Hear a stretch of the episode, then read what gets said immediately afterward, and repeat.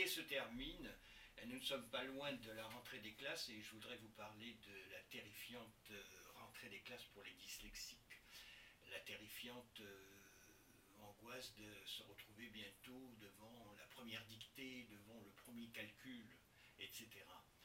Pour ces enfants, la rentrée n'est jamais un plaisir, même si on a un cartable neuf, même si on a des cahiers, des crayons neufs.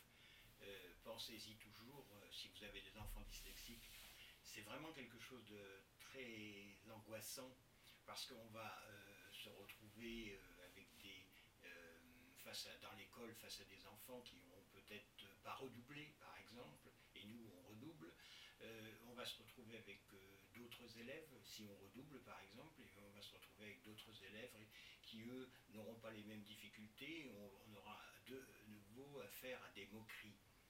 Et donc soyez prudent avec vos enfants. Moi, vous voyez, je me souviens, moi, dès que on a passé le 15 août, j'étais dans l'angoisse déjà de penser à la rentrée et ça me gâchait le reste de mes vacances.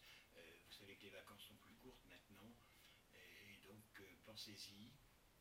Essayez d'améliorer la confiance de votre enfant, de le rassurer, de lui dire ça n'est pas grave si parfois tu as beaucoup de fautes en dictée ou si tu as une mauvaise note en lecture, enfin ça dépend des âges, etc.